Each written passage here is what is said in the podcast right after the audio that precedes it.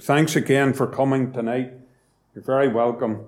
And if you would turn with me, please, first of all, to Job chapter fourteen, the Old Testament book of Job chapter fourteen. Well, we'll just read at verse one there. Man that is born of a woman is a few days and full of trouble. He cometh forth like a flower and is cut down. He fleeth also as a shadow and continueth not.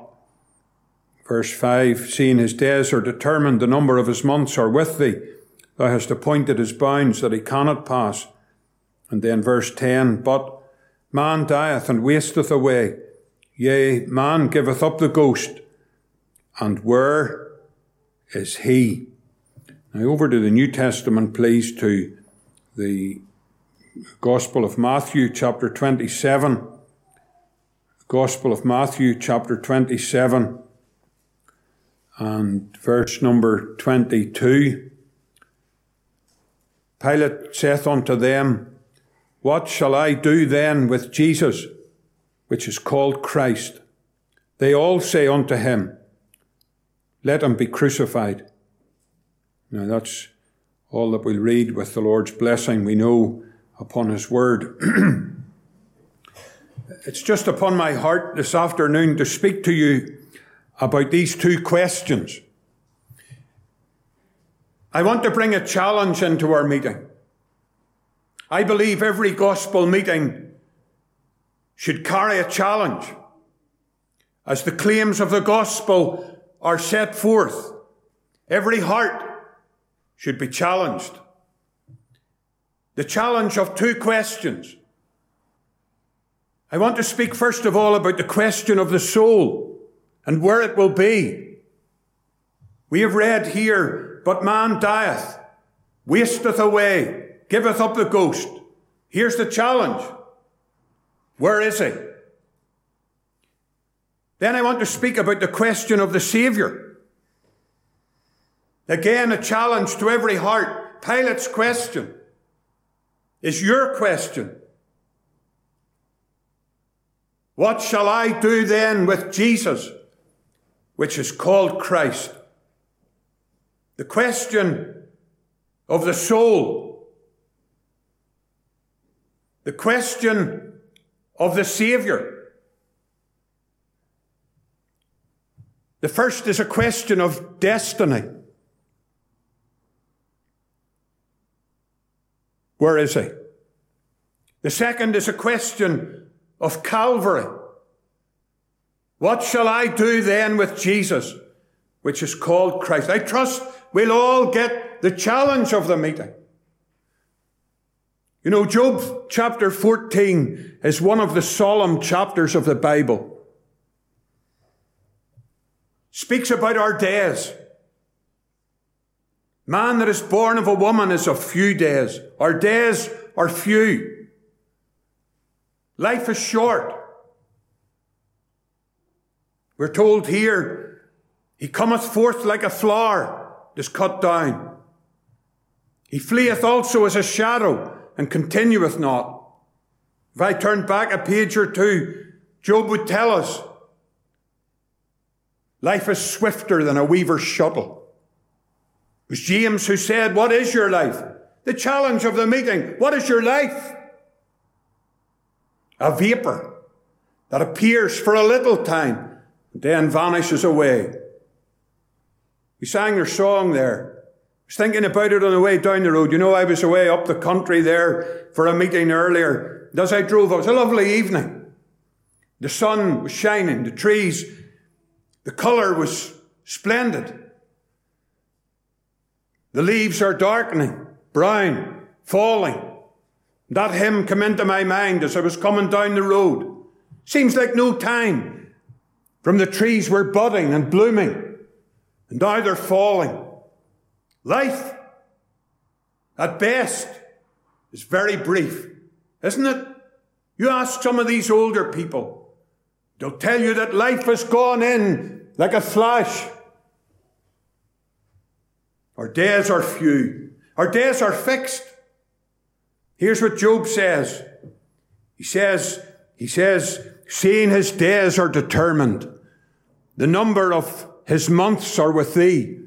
He has appointed our bounds that we cannot pass. That's a solemn verse. Our days are few. Your life and mine is in the hand of the Almighty. Our breath is in his hand, in whose hand is the soul of every living thing. But these verses not only speak about our days, they speak about our death. I, I know we, we, it's maybe a subject we don't like to speak about. I know you've known all about it here in Ballyclare, but the truth is this and the reality is this, that man dieth. We all die. Hebrews chapter nine says it's appointed unto men once to die. Once. The reason? Romans five and twelve. Wherefore as by one man sin entered into the world, death by sin. We must needs die. But my burden is not our days. It's not so much our death. This chapter speaks about our destiny and asks the question, where is he? Where is he? Man dieth, wasteth away, giveth up the ghost. But where is he? You know, I want to ask everybody in the meeting this afternoon, where will you be? Say, Tom, I don't intend to die. You know, well, fair enough, I don't either. But you could. And so I want you to think just quietly in our meeting this evening. I want you to just ponder the question. Where will my soul be in eternity? As far as destiny is concerned, there's just two places, heaven and hell. Not three, just two. So I ask you, not shouting or anything, but I really want you to think about it, just as you sit in the meeting. Just ask yourself, if I died tonight, where would I be?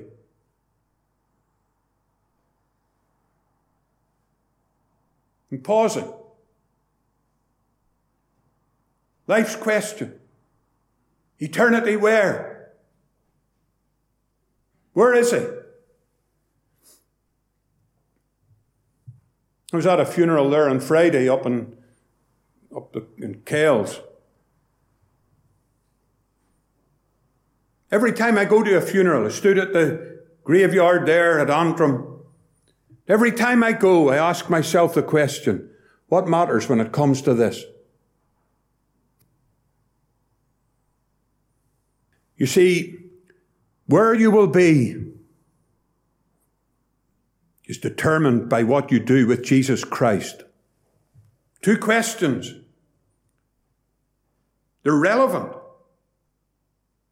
I'm not speaking about something that's away beyond any of us or airy-fairy. These two questions are relevant because every one of us will die. And so I want you to think about eternity. And they're relevant because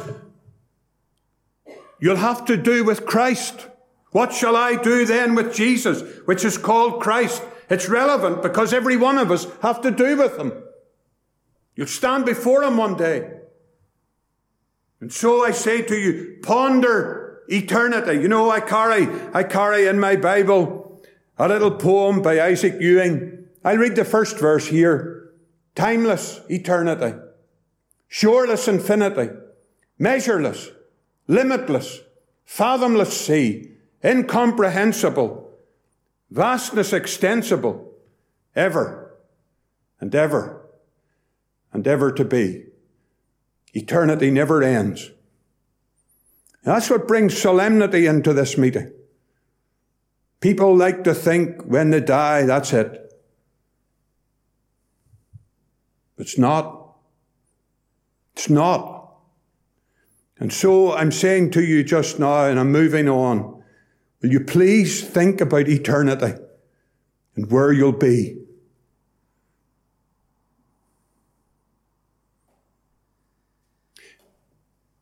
I say the questions are relevant They're also related. Because as I come to the second question, what shall I do then with Jesus, which is called Christ? The answer to that question will determine the answer to the first question. Because what you do with Christ will determine whether you'll be in heaven or hell. So they're related. I hope you can see that. What you do with Christ, the answer to the second question, will really tell me the answer to the first question. I know you can answer it in your heart, and I trust you have. Think about it. Where will I be?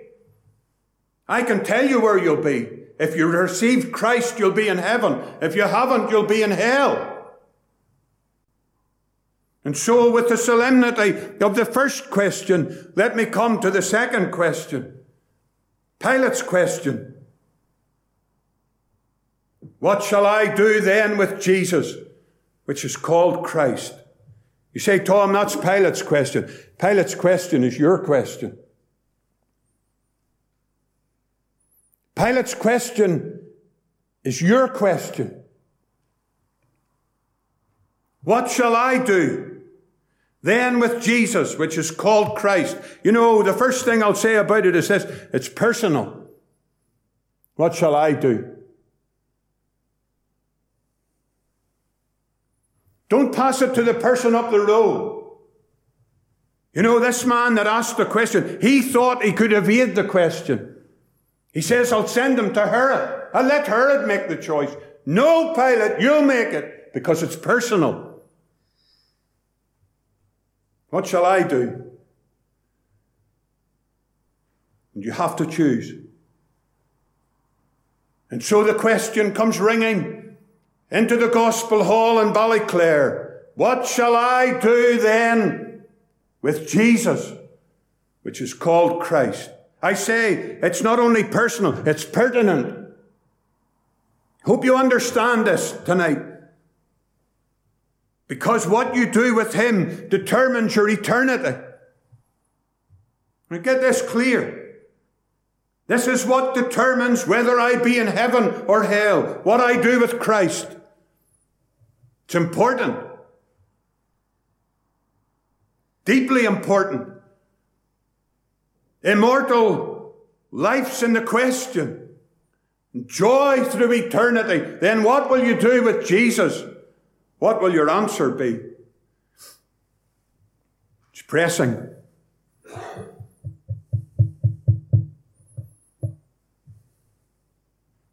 This is Pilate's last choice. I don't think Pilate ever got another opportunity. He sealed his fate that day. It might be, it might be there's someone in the meeting tonight faced with the choice. And what you choose might just be it. All I'll say to you tonight is this from my heart. Choose well, won't you? Choose well. Choose Christ. Don't make the mistake that Pilate made. What shall I do then with Jesus, which is called Christ? You know, just before I get to answer the question, to, to help you, because I want to help you tonight. Before I get to the, what will you do? Can I tell you what he has done for you? Maybe that'll help you tonight. Maybe that'll help you to choose. If I tell you what he has done for you. You know, I, I often read Matthew twenty-seven. It's good for everybody to read Matthew twenty-seven. See, just a little while after this, I read that they took the Savior. They stripped him. Imagine. Imagine. They put upon him a gorgeous robe. Listen. They made a crown of thorns and they put it on his head. Can you believe it? A crown of thorns. A crown of thorns. You know, I have a fr- had a friend, he's now in heaven. He used to often tell me that when he was teaching the Sunday school class, he was speaking about the crown of thorns. And a wee girl looked up at him and she said, "Mister, did they put it on gently?" I don't know. I don't know. But I know this. They put a crown of thorns upon his head. And then they bowed before him. They put a scepter in his hand. And they bowed in mockery. Then they took him. They scourged him. The Roman lash. Till he said, "The ploughers have ploughed upon my back. They made long their furrows." And then on that bleeding back they put a cruel cross. And he carried it out to Calvary. And when they were come to the place which is called Calvary, there they crucified him. Those tender hands were spiked to the tree. Those feet, beautiful feet, feet that ran on errands of mercy, were nailed to the cross. They lifted up the cross.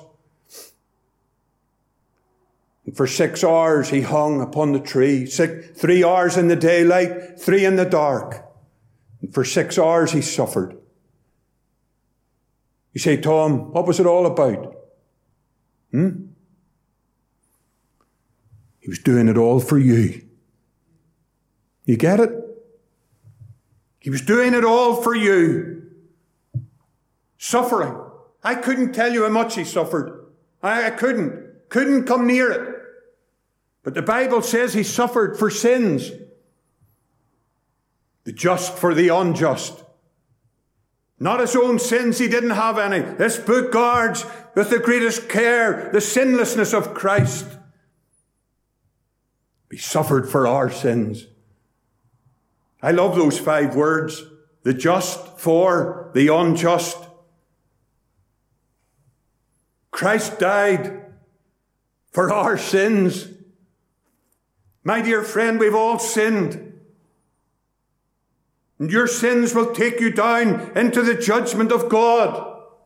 But the blessed message of the gospel is of one who loves you. And on the cross he died for you. Died to save you. Took it all for you. I was thinking about that hymn. Was it for me?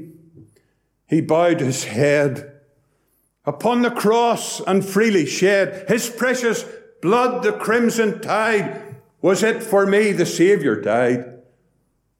It was. For me. Yes, all for me. Love of God. So great, so free, wondrous love, I'll shout and sing. He died for me, my Lord the King. My friend, he did it all for you. He did it all for you.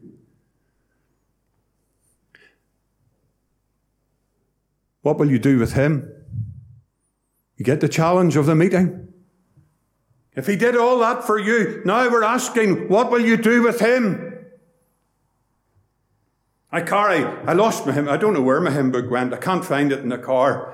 And I was preaching up the country, and I hope I didn't drop it in the car park, but I couldn't find my hymn book. But I carry in my hymn book a, a gospel tract. It's called The Painting and the Little Girl. I not go over it, I often tell it. A little gypsy girl, a famous artist, engaged her to paint her. And in the studio of the artist was a, a painting of the crucifixion. The little girl had never seen it. She didn't know what it was about. She asked the artist questions. I haven't time to tell you about it. But the artist broke one day and he said, he said, "I'll tell you once and then don't ask any more questions." He said he died on the cross for sinners, for people like you and me. And at the last sitting, the wee girl, he paid her what was her due. And as she left the studio, she took one more look at the crucifixion scene. And she looked at the artist. She said, "Sir, if he did all that for you, you must love him very much." He did it all for you. Tell me tonight, do you love him? I love him. I love thee because thou hast first loved me and purchased my pardon on Calvary's tree. I love thee for wearing the thorns on thy brow. If ever I loved thee, Lord Jesus, 'tis now. He did it all for you. Is it possible that you turn your back on him in this meeting tonight? And so he did it all for you. Now let me ask the question as I close the meeting. What will you do with him?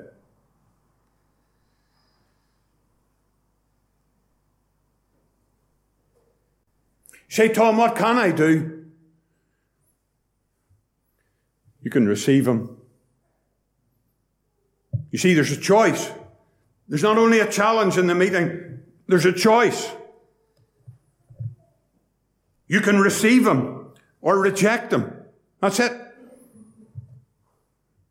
You can receive him or reject him. You can trust him or you can turn him away.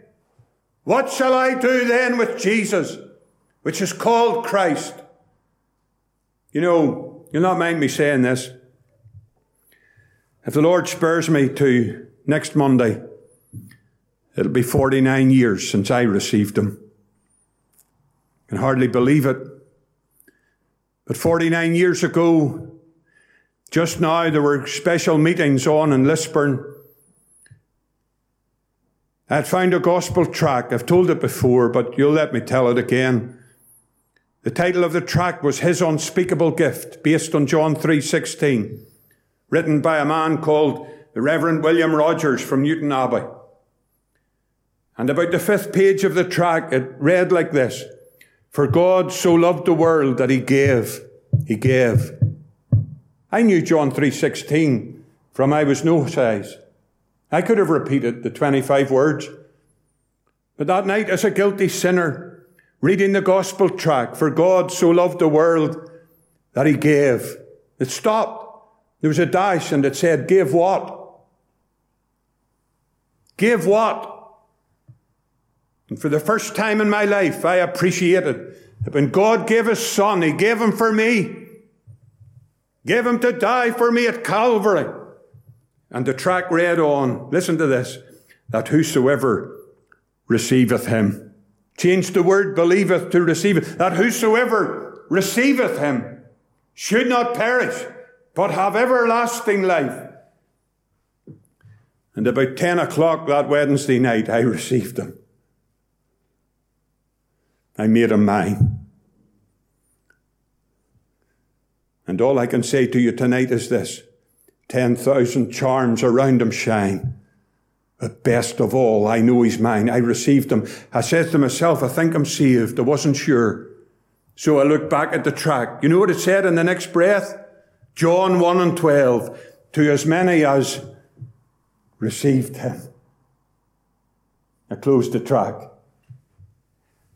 And the work of Christ made me safe. And the word of God made me sure. And I was saved. I received him. Just a wee while later, my mother came up the stairs and she looked into the room. The light was on. She says, What's wrong? I says, I think I've got saved. She didn't say anything. She went to the top of the stairs and she said, Tom, come quick. That's my father. And he came up the stairs, and I told him that I'd got saved. I never saw my father weeping.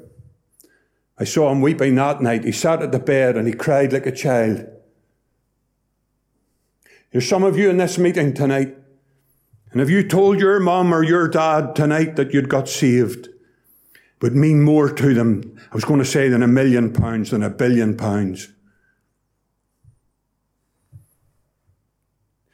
The challenge of the meeting is, what shall I do then with Jesus, which is called Christ?